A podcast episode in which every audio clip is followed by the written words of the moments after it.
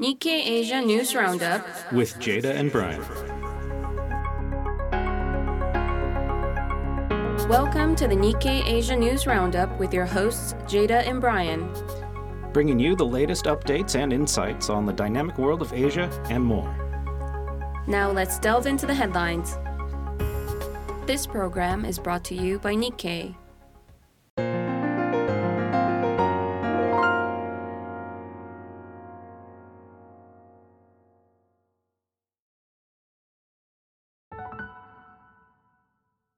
Japanese exports hit a record high in 2023 on the weak yen, while China bound shipments rose for the first time in 13 months in December. Tesla cars face more entry bans in China as security concerns accelerate. Growing restrictions come as local champion BYD becomes the world's top EV maker. Philippine China spat over Taiwan risks putting ASEAN in the crossfire. Southeast Asia has the most to lose in a clash over the self ruled island, analysts say. Indonesian election highlights young voters' employment concerns. President Jokowi's successor faces reform challenge to create middle class jobs. Japan's slim lunar lander successfully sends data to Earth. Space Agency verifies precision landing as solar power issues persist. Global warming fuels extreme wildfires in a feedback loop. Blazes burn twice as much as 20 years ago, and Canada lost an area half of Japan's size in 2023. China courts Europe and Southeast Asia with visa free travel. Relaxed rules show Beijing's priority is the economy and hint at its geopolitical strategy. China's warehouse robots set to ease Japan's logistics crunch. Startups see Japanese market as testing ground ahead of domestic growth. Taiwan Semiconductor Manufacturing Company predicts revenues could grow 26% this year on the AI boom. The start of production at its second Arizona plant may be postponed to 2027 or 2028. Myanmar border clashes cast a shadow over ties with India. Disruptions to transport project, fleeing soldiers raise concerns in New Delhi. Now, moving on to the main segment.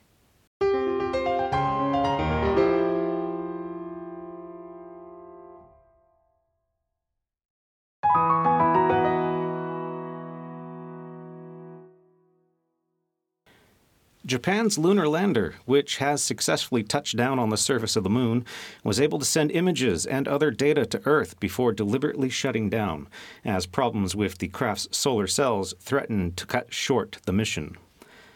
The Japan Aerospace Exploration Agency provided an update on its smart lander for investigating Moon, or SLIM, which made it to the lunar surface over the weekend but was unable to generate enough power to fully perform its mission. The space agency is attempting to restart the SLIM unit while determining whether its pinpoint landing technology performed as expected. SLIM aimed to land within 100 meters of its target on the moon's surface. Conventional landings can often miss their targets by kilometers.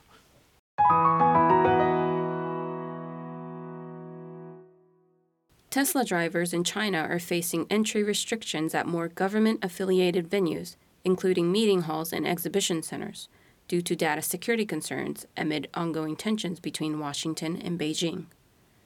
Sources told Nikkei Asia that a growing number of government affiliates, local authority agencies, highway operators, and even cultural and exhibition centers have restricted Tesla cars from entering their premises since last year. Previously, such restrictions were generally limited to military bases.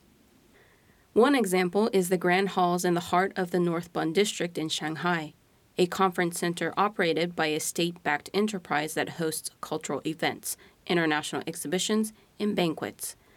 Tesla cars are barred from entering the grounds of the Grand Halls, even if they are just passing through, due to national security risks, according to local residents.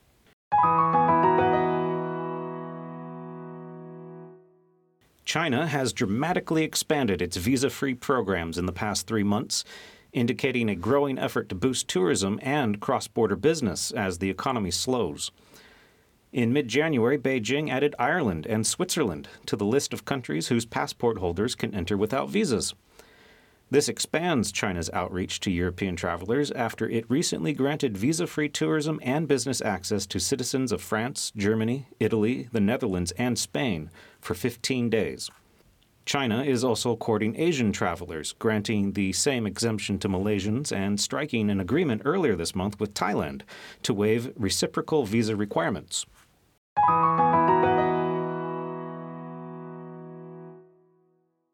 Wildfires caused by climate change continue to burn forests worldwide, discharging large amounts of carbon dioxide and fueling global warming. Last year, the damage was particularly severe in Canada. More than 180,000 square kilometers of forest land in Canada was consumed in the blazes, an area nearly half the size of Japan. The megafires produced 1.7 billion metric tons of CO2 in 2023, roughly three times the amount Canadians emit annually through economic activities. Global warming causes heat waves and dry spells, which make it easier for wildfires to start from lightning or campers' careless handling of fire. The wildfires produce large amounts of CO2, further worsening the cycle of global warming. The world may have entered a negative spiral.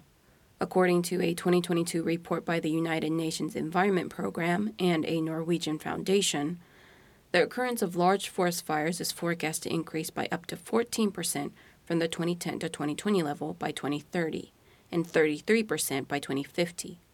There could be, quote, a global increase of extreme fires even in areas previously unaffected, the report warned.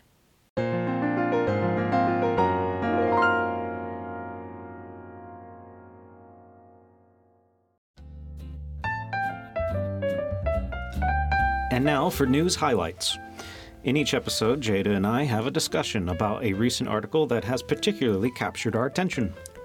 Today, we're going to talk about a story on Indonesia's upcoming general election. We just had a presidential election earlier this month in Taiwan, but another much anticipated vote will be held in Indonesia on February 14th. This is shaping up to be a very important election, especially for Southeast Asia, as it will select Joko Widodo's successor as the leader of the world's fourth most populous country. Yeah, so the focus of this article is on the country's youth demographic. According to the piece, there are over 204 million eligible voters, over half of whom are millennials and Gen Z. And just to give a little more context of how young the country is, for example, Indonesia's median age is 29.9 years, while Japan's is 48.7. So this younger generation accounts for a good part of Indonesia's population.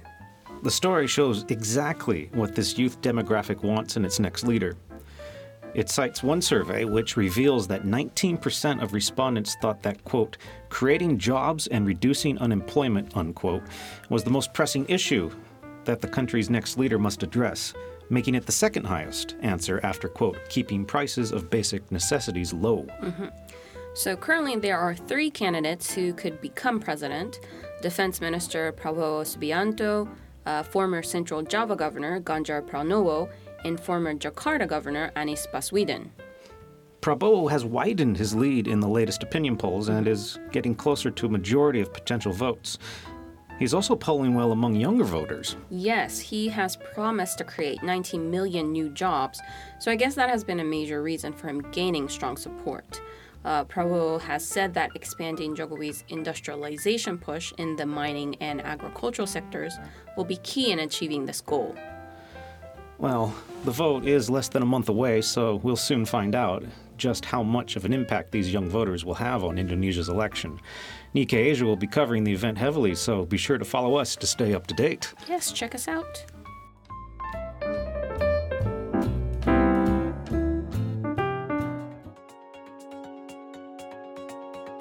And that brings us to the close of today's episode. We look forward to having you join up again for the next edition of the Nikkei Asia News Roundup. Stay informed, stay curious. Until next time, I'm Jada. And I'm Brian. See you again. Take care. This program is brought to you by Nikkei